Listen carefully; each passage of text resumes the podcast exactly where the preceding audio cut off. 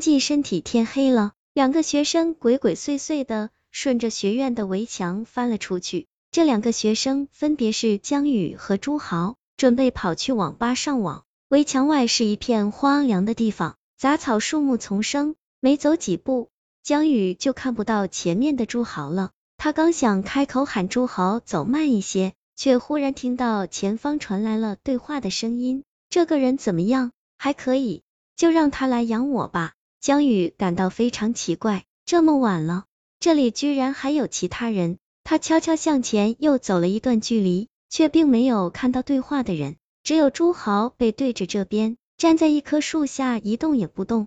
江宇刚要走过去，紧接着发生的一幕却让他头皮发麻。朱豪的身体居然慢慢的漂浮了起来，四肢在拼命的挣扎，仿佛有看不见的东西将他举了起来。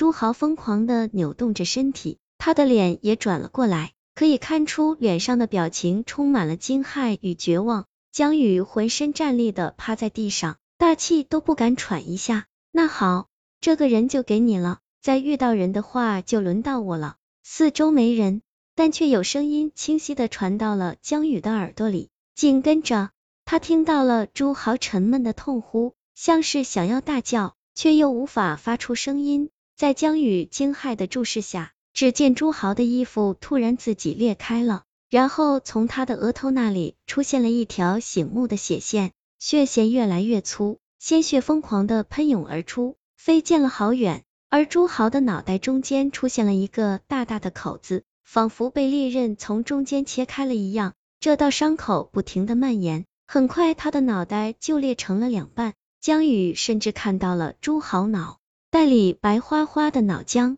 正在不停的蠕动，剧烈的疼痛感使朱豪疯狂的扭动起身体，但四肢都像是被定在了空中一样，丝毫不受控制。没过多久，就连朱豪的脖子也被分成了两半，和脑袋一起无力的向两边垂了下去，十分恐怖。江宇强忍住没有发出尖叫，眼睁睁的看着这恐怖的一幕，朱豪的身体还在不停的裂开。很快就顺着脖子继续向下，直到肚子全都被切成了两半。更吓人的是，朱豪似乎还没有死去，他的双腿还在无力的动弹着。好了，我要进去了。随着这个声音的响起，江宇突然看到了一个黑漆漆的影子站在了朱豪的面前，而在朱豪的身后也同样有着一个影子，两只手正分别抓着朱豪的手臂。刚才的对话显然就是他。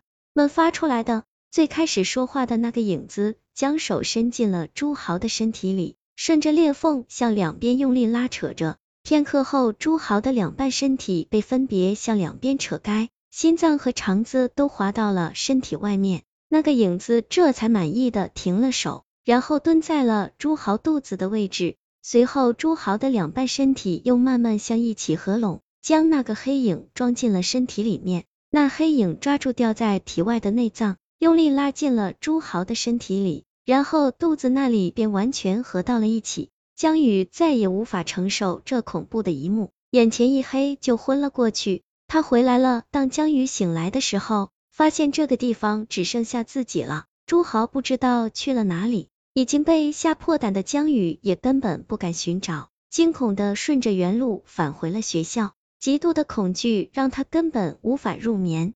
半夜里，江宇感觉非常想上厕所，但此刻他却不敢一个人出门，只好强忍便意，一直到腰色渐渐亮了，才鼓起勇气向厕所走去。厕所在楼层的尽头，此时学生们还都没有起床，楼道里除了江宇，空无一人。当他即将走到厕所的时候，听到了一阵水声，好像有人正在里面洗漱。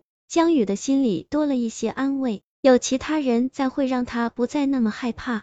江宇推开了厕所的门，眼前的一幕却让他大吃一惊，里面有一个男生正在洗澡，这个人却是昨晚已经遇害的朱豪，这到底是人是鬼？江宇想要转身逃跑，双腿却因为恐惧而不听使唤。开门的声音惊动了朱豪，他回过头来，看到了呆呆站在门口的江宇。你在这里干嘛？昨天晚上说好一起去网吧通宵的，你跑哪儿去了？此时的朱豪看起来十分正常，他嘴上还沾着刷牙时没有弄掉的牙膏沫。你你没事吧？江宇稍微松了口气，只是声音还有一些颤抖。朱豪的反应和平时没有任何区别，甚至连唠叨的习惯都和往常一模一样。他一边背对着江自洗澡，一边抱怨江宇说话不算数，害得他等了半天也等不到人，最后只好一个人去上网。而对朱豪的抱怨，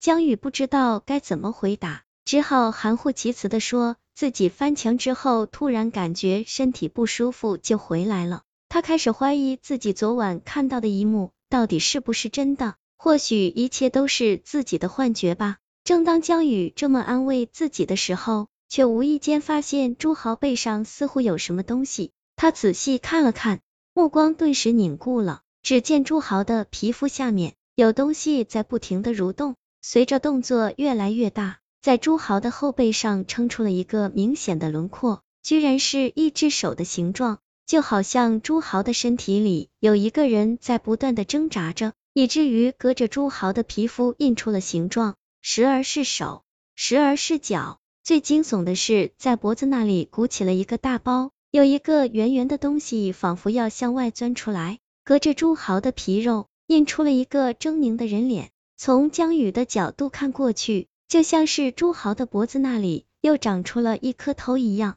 他的皮肤被撑得紧紧的。有一些地方已经被撑裂了，鲜血很快就从裂口处流了出来。没过多久，朱豪的后背上就布满了这种裂开的伤口，整个人看上去像是一个被摔碎后又粘在一起的瓷娃娃。而朱豪对此似乎一无所知，还在不紧不慢的洗头，嘴里却不停的唠叨着江宇不讲义气。江宇此时哪里还顾得上听他说什么？惊恐的看着朱豪后背不停往外凸起的皮肤，他忽然想到了昨晚那个钻进朱豪身体里的鬼，现在的情形分明是这个恶鬼想要从朱豪的身体里钻出来。这时朱豪皮肤下那个恶鬼的样子更加清晰了，虽然隔着一层人皮，但他却像是能看到江宇一样，对他露出了骇人的笑容，在鲜血的映衬下。这个笑容看上去有种说不出的狰狞和诡异。